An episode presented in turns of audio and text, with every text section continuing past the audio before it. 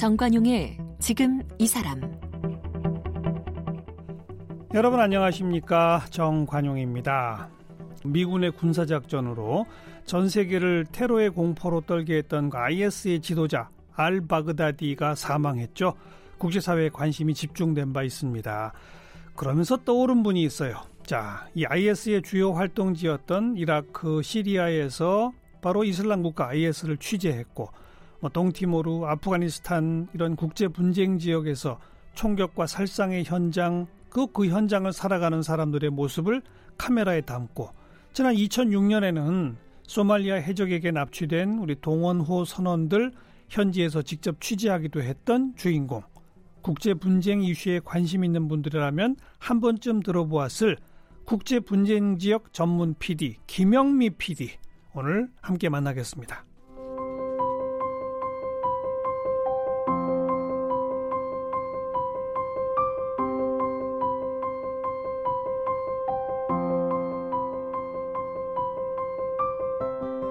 김영미 국제분쟁지역 전문 PD는 30살이 되던 해 동티모르 여대생이 내전으로 희생당한 기사를 읽고 무작정 동티모르로 떠난 것이 계기가 돼 PD가 됐고요. 그동안 20년 가까이 세계 분쟁 지역을 다니며 80여 개국을 취재했습니다. 특히 2006년에는 소말리아 해적에게 납치된 동원호 선원들을 현지에서 직접 취재하기도 했는데요. 다큐멘터리 동티모르 푸른 천사를 시작으로 부르카를 벗은 여인들, 일촉즉발 이라크를 가다, 파병 100일간의 기록 자이툰 부대, 이슬람의 딸들, 조국은 왜 우리를 내버려 두는가, 미군들의 이라크, 히말라야 커피로드 등 다수의 작품을 연출했고요. 현재 시사주간지 시사인의 국제문제 편집위원으로도 활동하고 있습니다. MBC 방송대상 공로상과 한국 YWCA 여성 지도자상, 관훈클럽 인권상과 기자협회 이달의 기자상을 수상했고요. 저서로는 세계는 왜 싸우는가, 사람이 아프다 등이 있습니다.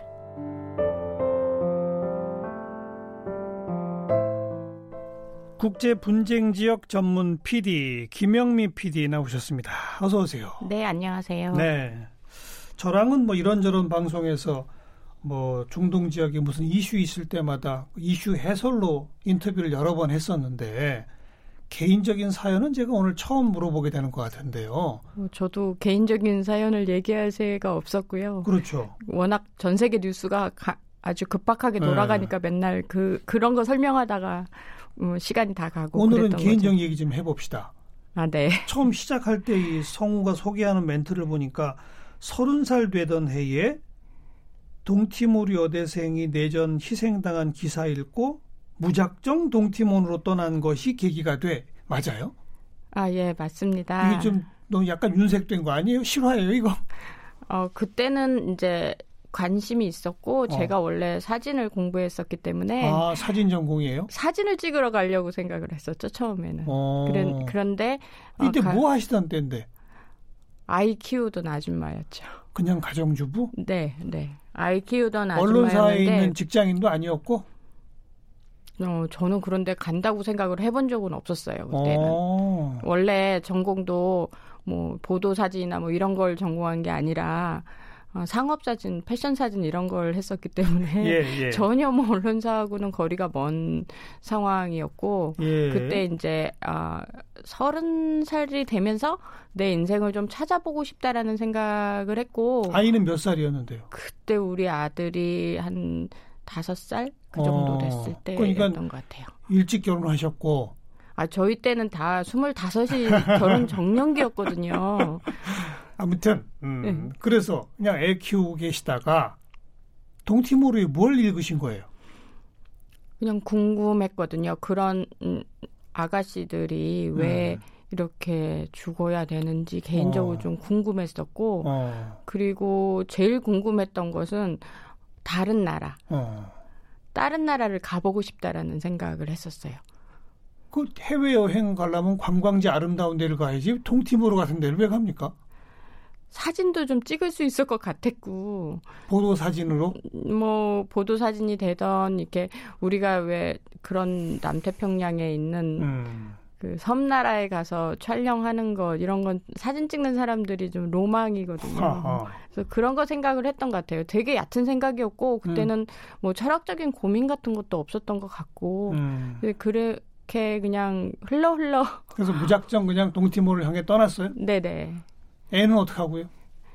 우리 엄마가 봐주고 또 지금 그 제가 아들 키우면서도 계속 엄마가 봐줬기 때문에 음. 어, PD로 성장할 수 있었다는 좋아요. 거죠. 동티모르에 딱 갔더니 어떻든가요? 음, 그냥 처음에는 음, 제가 잘 몰라가지고 왜 이렇게 불이나 음, 흔적이 많고 왜 이렇게 많이 사람들이 에, 우울한지 잘 몰랐었어요. 아니 내전 중인지도 몰랐어요?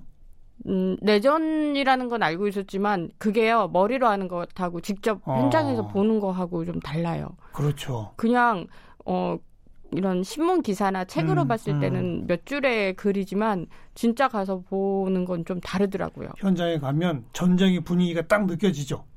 냄새부터 다른 것 같았어요. 어, 어. 그래서요. 그래서 뭐 사람들하고 이제 어울려서 친해지면서 그리고 이제 뭐 몇 달 거기서 같이 있으면서 몇 달이나 예, 취재를 하고 사실 취재라기보다 어 그냥 사람들하고 얘기 나누는 게 좋았던 것 같아요 그때는. 어. 그러면서 다큐멘터리를 만들었어요? 그때 가져간 이제 홈비디오 카메라가 있었는데 지금 음. 보면 되게 저화질에 예, 예. 굉장히 안 좋은 거긴 한데 예. 그때는 그게 최신이었고요. 그래서 그걸로 8mm?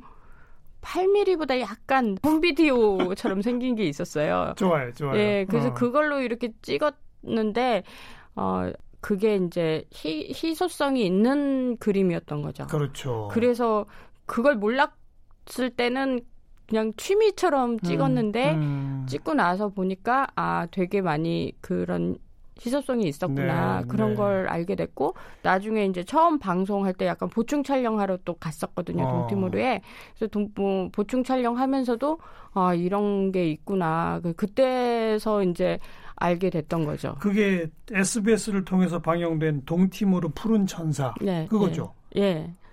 아니 그냥 애 키우던 가정주부가 뭐 혹시라도 무슨 사진 하나 건질까 싶어서 가서 몇 달 있으면 찍은 게 공중파, 지상파 방송까지 탄다? 말이 됩니까? 그때 낮방송이 처음 생겼어요. 콘텐츠가 부족했던 시절이었어요. 아, 방송을 저녁에 시작하던 거에서 낮에 예, 예. 예. 어. 지금은 24 지금은 낮에도 다 공중파 지상파가 방송을 그 했지만 시절. 그 시절은 12시만 되면 끝나던 시절이었거든요. 근데 맞아요. 낮에 이제 방송을 하게 됐으니 낮에 컨텐츠가 좀 부족했던 거여 가지고 그거 메꾸러 이제 들어갔던 거고 그래서 네. 별로 본 사람도 별로 없을 거예요, 아마. 그리고 또 하나는 그 필름이 희소적이라는 얘기는 뭐냐면 내전한다고 외신은 많이 전했지만 국내 언론사 가운데 카메라를 들고 동티물에 간 데가 아무 데도 없다는 거 아니에요? 음, 있긴 있었어요. 어. 있긴 있었고 그런데 이제 저 저는 그 빨린틸이라고 그 무장 전사들 그 사람들하고 있었거든요. 그래서 야. 그게 좀 희소성이 그 있었던 그 무장 전사들 근처에는 안 갔던 거죠. 그러니까 다른 언론사 기자들은 그 사람들이 그 사람들인지도 몰랐어요. 저는 사실은. 어 그냥 어울리다 보니 그런 예, 사람. 예, 예. 어. 아일리우라는 산속 마을이 있었는데 저 그러니까 그 딜리에 있는 그 마을 사람들 중에 그쪽이 고향인 사람들이 만나게 됐거든요. 음. 그래서 그 음. 고향에 같이 갔는데 거기가 그 빨린틴의 성지 같은 곳이었던 거예요. 어. 그 처음에는 그런지 몰랐는데 가서 보니 막 총도 나오고 박격포도 나오고 막 그래요?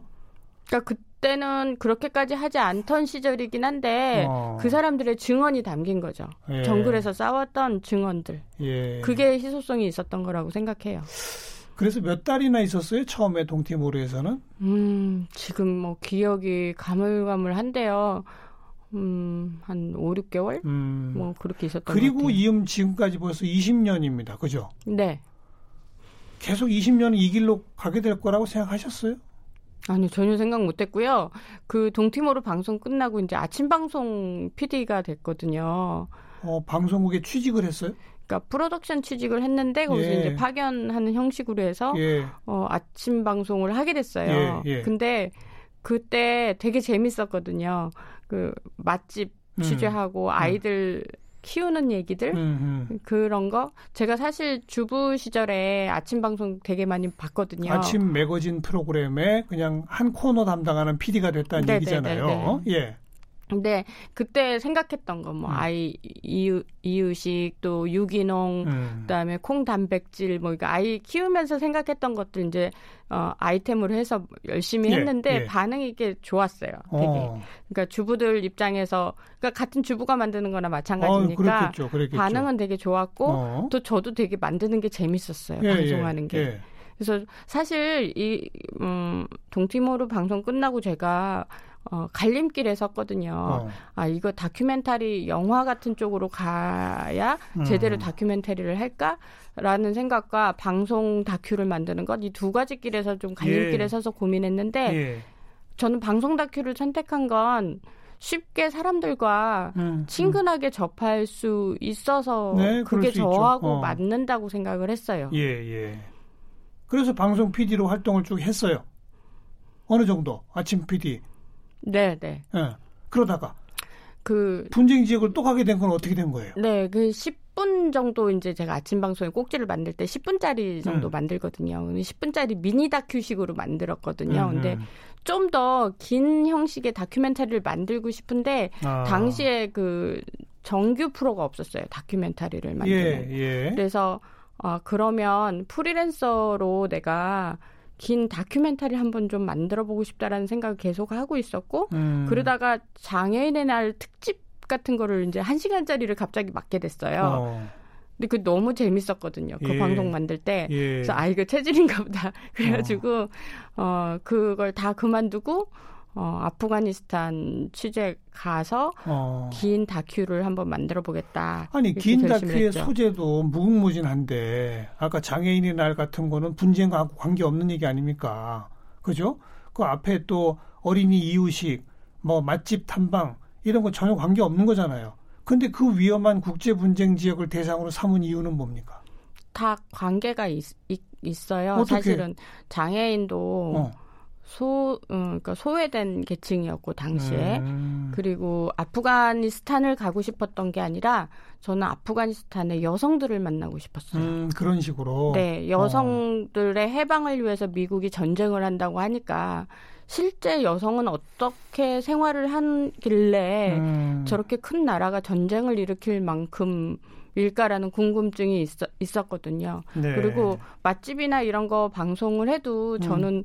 잘 나가는 집보다는 되게 작은 집인데 어. 감동을 주는 곳을 많이 찾았었어요. 아. 그래서 사실 다 연장선상에 있죠. 뭔가 어렵고 힘들고 같이 저처럼 어. 같은 그 소외감을 느끼는 사람들. 예.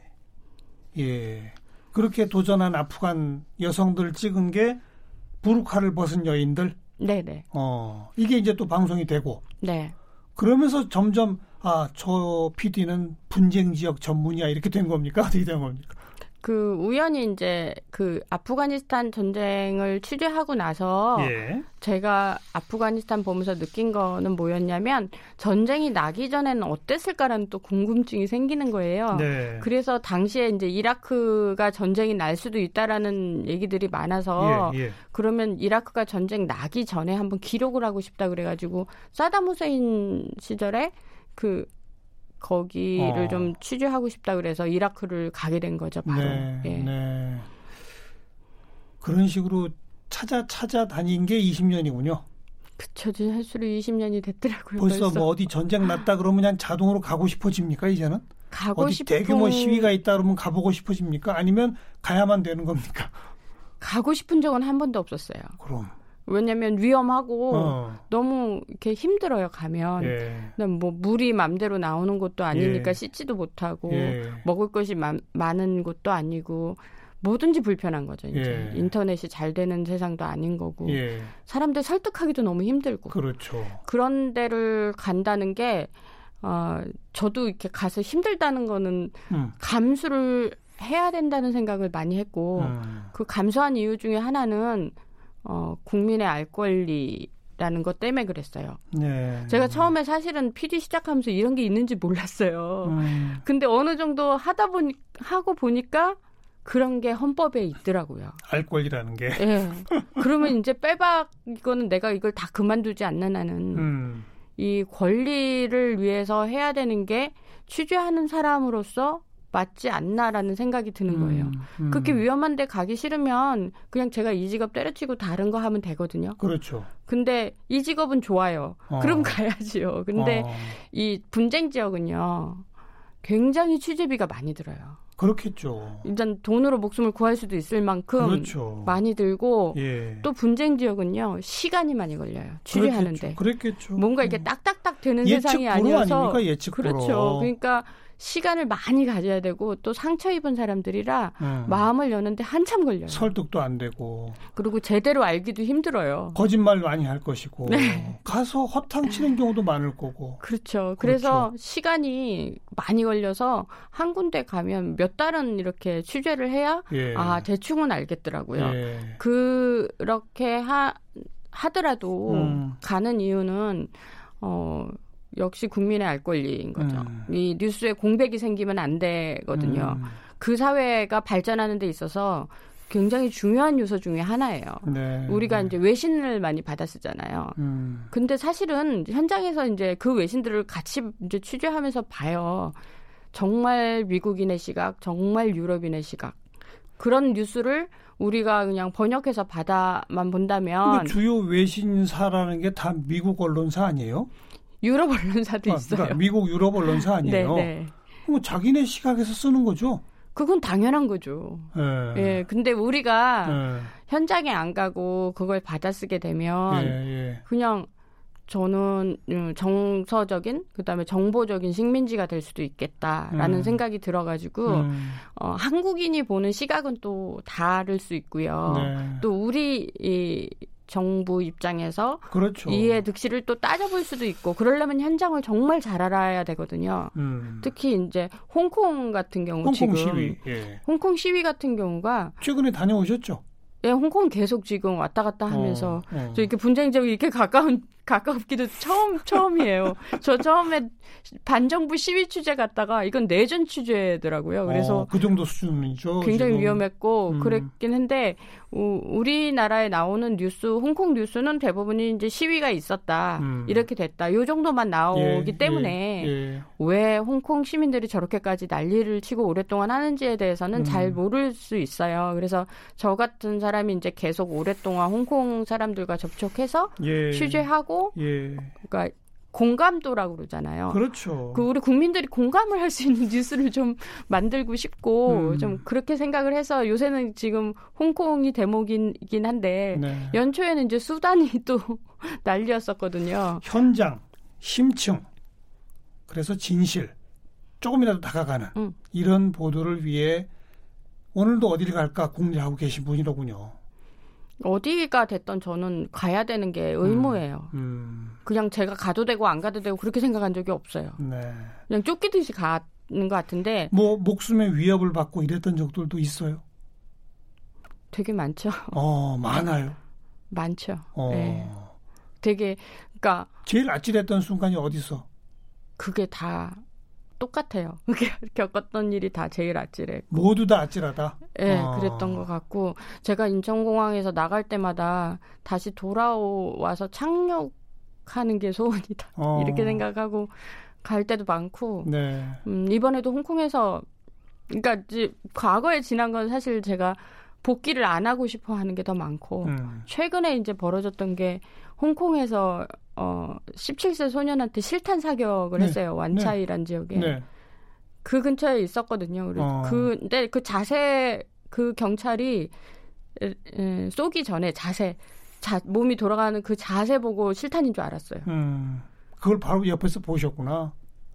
네, 그리고 그 아이가 쓰러지고 음. 그리고 실탄 냄새 막 그게 났는데 그날 밤부터 이제 제가 잠이 들면 귀 바로 옆에서 총소리가 들려요 지금 음. 귀 바로 옆에서 그리고 그 실탄 냄새가 계속 따라다녀요 저한테 그래서 아 이것도 홍콩에서는 예측하지를 못했기 때문에 더 충격이었고 음. 홍콩이 내전 지역처럼 될 거라고는 상상을 못해서 더 충격이었고 그리고 그 시위 대에 많은 그 시위대 청년들, 아이들, 음. 중고등학생들, 걔네들이 막 무서워서 엄마 찾고 이러는 걸 보면서 더 충격이었고, 음. 그러니까 그것도 어, 요 근래 겪은 어, 가장 그 힘든 기억이에요. 네, 네.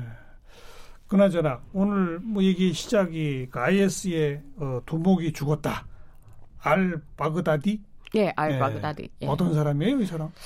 음, 제가 이제 이라크 있을 때 이 사람에 대한 이야기를 들었었어요. 알 바그다디라는 사람이 사실은 어 독토라 이브라임이라고 어 신학 박사 출신이에요. 어. 근데 그 사람이 태어난 곳이 사마라라고 어, 사담 후세인의 고향 바로 밑에 있거든요. 티그리트. 이라, 크 출신이군요. 네네. 그래서 어. 국적은 이라크인데 이 사람이 어그 미군 교도소 음. 거기를 끌려갔다 와요. 음. 근데 가기 전과 간 후가 많이 행적이 다르더라고요. 어. 제가 취재할 때는 그 전에는 그냥 이슬람 학자였어요. PhD 음. 디그리 받은 박사님이었는데 갔다 와서 어, 이 사람이 무장 투쟁을 한다고 해서 자기를 이제 아미르라고 부르라고 하면서 아미르가 예. 이제 사령관이란 뜻인데 예, 예. 학자에서 이제 장군이 된 거죠. 예, 예. 예고 그때 왜 이 사람이 그럴 수 있었냐면 알 잘까위라고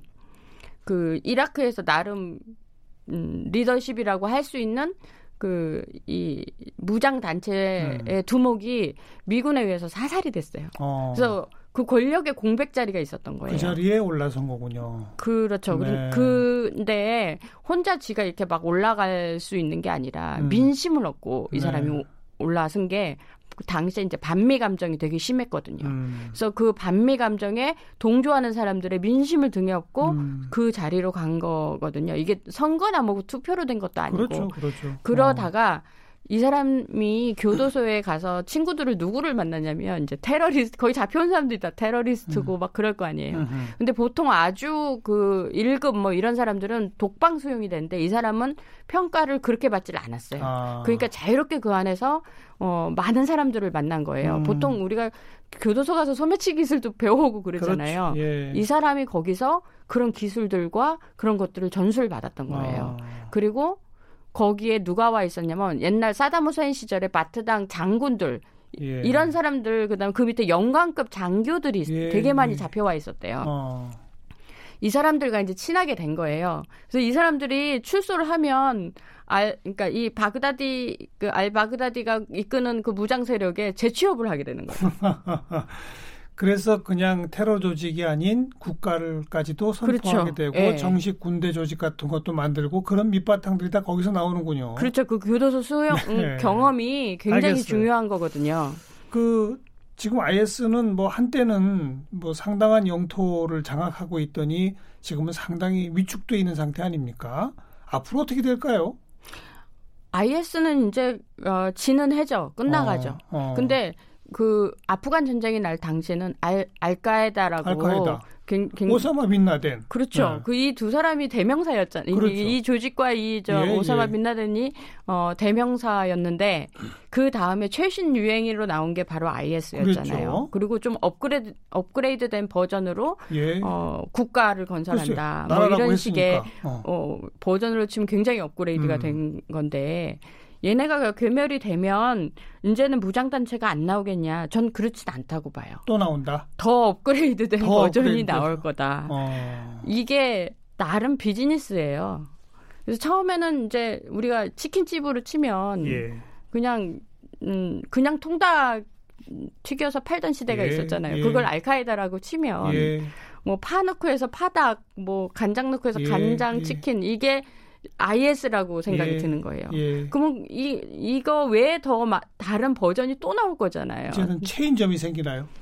프랜차이즈. 프랜차이즈 통닭집이 네. 생기나요? 그렇죠. 어. 그러니까 무장 조직이 비슷해요. 프랜차이즈 사업하는 그 개념하고 어. 또그 피라미드 경영 수법 어. 이거하고 비슷하거든요.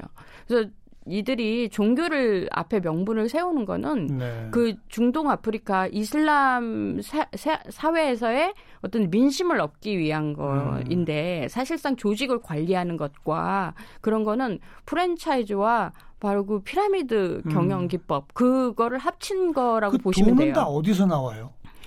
유전을 차지하잖아요. 유전 그렇죠. 이들이 무장 조직이 이제 국가라는 개념이 알겠습니다. 나오게 된 게 알겠습니다. 예. 음, 이것도 돈벌이고 비즈니스고 조직을 확장하고 영토와 세력을 키울수록 그만큼 자금원은 더 확대되고 그런 거네요. 그렇죠. 아프간 탈레반은 그 아편이잖아요. 음, 아편밭. 음. 전 세계 아편의 98%가 거의 탈레반의 지역에서 나오는데 음. 그게 돈인 거고요. 네. IS는 그동안 유전해서 그 수많은 그 어, 기름을 뽑아서 이미 이미 가지고 튈 사람들은 다 튀었다고 보는 거예요. 네. 그러면 이런 이런 비즈니스까지를 못 하도록 내지는 할 필요가 없도록 중동의 평화 이건 요원합니까?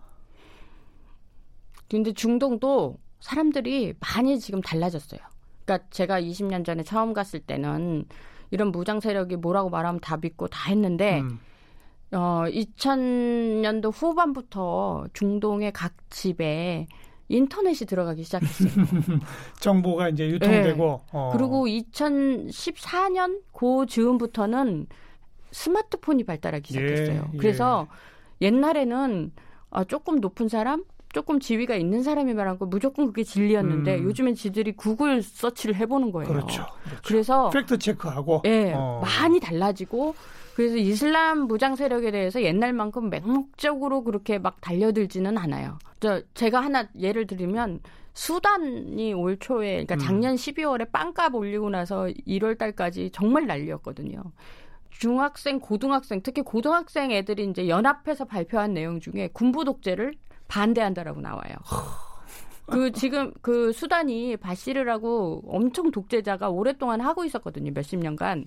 이 사람이 쫓겨나고 나서 군인들이 당연히 땡크 밀고 들어왔어요. 그랬더니 중학생들이 그 땡크 앞에서 딱 선 거예요. 군부 독재 안 된다. 중학생이 네. 어. 군부 독재는 안 된다. 예, 왜냐하면 예. 군부 독재로 다시 도로아미타불 된 나라가 너무 많다. 음. 그러면 우리 수단은 그래, 그렇게 그 똑같은 과오를 겪고 싶지 않다. 그게 인터넷의 영향이었지 않나 그렇게 생각을 합니다. 우리 국제 분쟁 지역 전문 PD 김영민 PD를 만나고 나니까 장기적 관점에서는 아 그래 중동에도 평화가 올 수 있겠구나 신락 같은 희망을 갖게 되는 게 다행이네요. 오늘 여기까지 말씀드릴게요. 고맙습니다. 네, 감사합니다.